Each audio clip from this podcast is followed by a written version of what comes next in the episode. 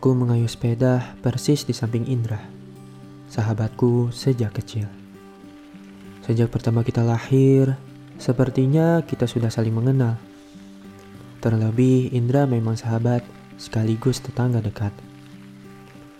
Setiap sore sepulang sekolah, kami selalu mengayuh sepeda, lintasi rumah-rumah, bercanda, tertawa bersama. Dunia serasa milik kami berdua sahabat sejati sepanjang masa, teriaknya. Semua itu terus kami lakukan. Tak ada satu hari pun yang abai dari ingatan bagaimana kami menghabiskan waktu bersepeda berdua. Sepeda bagi kami adalah bentuk kesederhanaan persahabatan ini. Kami pertama kali kenal dekat saat kami sama-sama mengayuh sepeda roda tiga keluar rumah lawan takut melihat dunia yang lebih indah. Indra melewatiku, mengajakku bermain bersama saat itu. Hingga kini, ia selalu mengajakku bermain bersama dengan sepeda kita. Usman, sore ini kita coba naik sepeda ke situ Ciraja yuk. Indra bersorak bergembira berdiri dari tempat duduknya menatap mataku dalam. Kamu pasti suka lah.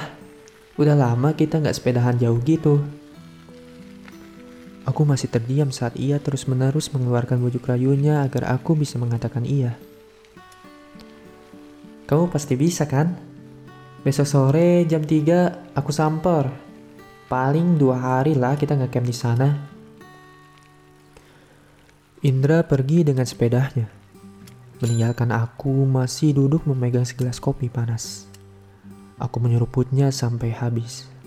Melihat Indra sudah jauh hanya tinggal terlihat samar-samar bayangannya. Selama ini, aku tidak pernah mengatakan tidak kepadanya. Bukannya tidak berani. Ya, tapi tidak enak. Dia melihatku sama seperti 18 tahun yang lalu saat seorang anak kecil berusia lima tahun keluar rumah dengan bingung, seolah mencari kawan yang kelak akan selalu menemaninya. Tapi, hidup tidak selamanya berjalan lurus dan terus sama seperti 18 tahun yang lalu kan? Indra bagiku seorang sahabat yang teguh. Hanya ia yang sejati bertahan jadi sahabatku setelah banyak manusia silih berganti menepi dan berlalu. 18 tahun yang lalu, aku hanya menjadi seorang anak kecil. Cukup sederhana saat mengatakan iya, karena tidak ada yang perlu dipertimbangkan. Namun, keputusan iya untuk saat ini adalah keputusan yang tentu berakibat untuk hidup aku. Rima istriku dan Alwi anak pertamaku berusia satu bulan. Aku mendekati sepedaku agak sedikit terburu-buru, semoga Indra belum jauh. Terlihat Indra mengayuh pelan. Bayangannya semakin samar saat matahari mulai bergerak semakin ke barat. Indra. Indra menengok, memalingkan wajahnya ke samping. Wajahnya terlihat sama seperti seorang anak kecil bahagia 18 tahun yang lalu. Ia semakin memelankan kayuhannya. Hei Usman, kirain gak akan pulang bareng bro. Ia tersenyum lebar. Saat ini, aku tidak bisa lagi mengatakan maksudku. Membuatnya bahagia adalah dengan mengikuti yang ia minta. Ya, sekalian aja bareng lah. Kan kita tetanggaan juga, Dra. Dra, aku spontan menyapanya lagi. Meninggalkan bekas canggung yang menjadi-jadi. Indra tentu mengernyit heran. Oi, kunaon eh? Jalanan saat itu sudah mulai lebih sepi. Hanya tersisa beberapa motor mobil lewat. Jalanan sepi sekali. Kalau besok saya nggak bisa ikut ke situ Ciraja gimana? Kalimat itu keluar untuk mengisi kekosongan suasana. Aku hanya mendengar detak jantung takut tak beraturan. Aku mencoba meredahnya. Ya, nanya aja Sindra. Ada hening di antara kita berdua. Percakapan paling canggung bagi kami di atas sepeda selama 18 tahun ini. Namun sontak, Indra tersenyum, menepuk bahuku perlahan. Ya wes, kan bisa lain kali. Santai man. Serius, Dra? Aku heran. Semudah itu. Iyalah, saya ngerti man.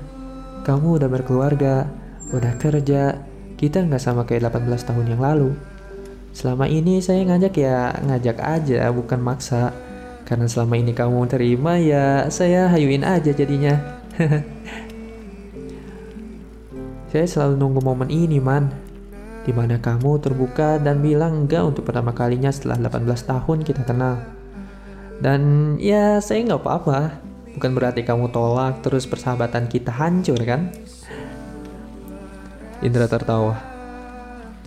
Aku terdiam sejenak menerka semua perkataannya. Iya, Aku yang tidak pernah terbuka. Selalu mengiyakan apa yang ia ajak, meninggalkan tanggung jawab sejatinya yang aku miliki. Toh, ternyata ia mengajak bukan untuk memaksa kan? Indra, thanks ya bro udah ngerti pisan. Lima bulan lagi lah ya, kita agendain camping di situ Ciraja. Biar nunggu si Dede Alwi agak gedean dulu nih. Anytime bro, kabarin aja. Kita tetanggaan, kalau mana ngilang, orang tinggal pura-pura mau minjem uang aja kan? Gampang. Kami berdua tertawa, meninggalkan segala rasa canggung dan bersalah selama 18 tahun ini. Bersamaan dengan matahari mulai menghilang, bayangan kami semakin samar. Ada tawa menghiasi perjalanan pulang kami kala itu. Tawa bahagia, lepas, bebas, seolah tidak akan ada lagi rasa bersalah kepada diri sendiri. Dari Kusman, semua akan membaik saat kau lepas, saat kau bebas. Berbicara pada diri tentang apa yang terjadi. Dan kamu